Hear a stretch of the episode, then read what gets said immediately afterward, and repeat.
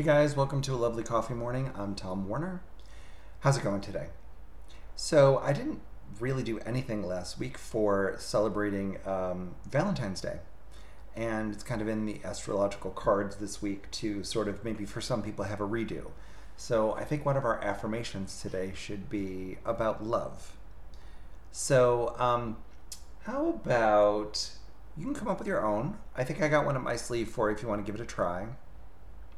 How about I deserve to be surrounded by love? I deserve to be surrounded by love.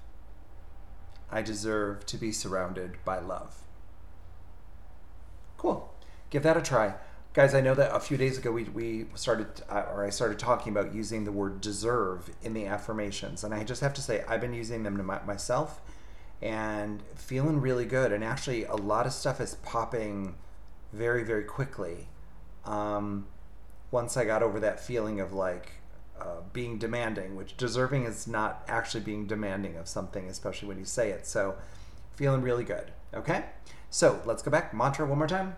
I deserve to be surrounded by love. I deserve to be surrounded by love. I deserve to be surrounded by love. Give it, give it the uh, three six nine uh, method. Um, see how it goes for you today. All right. Hope everything's going great for you guys. I look forward to chatting with you tomorrow. This is Tom Warner with a lovely coffee morning.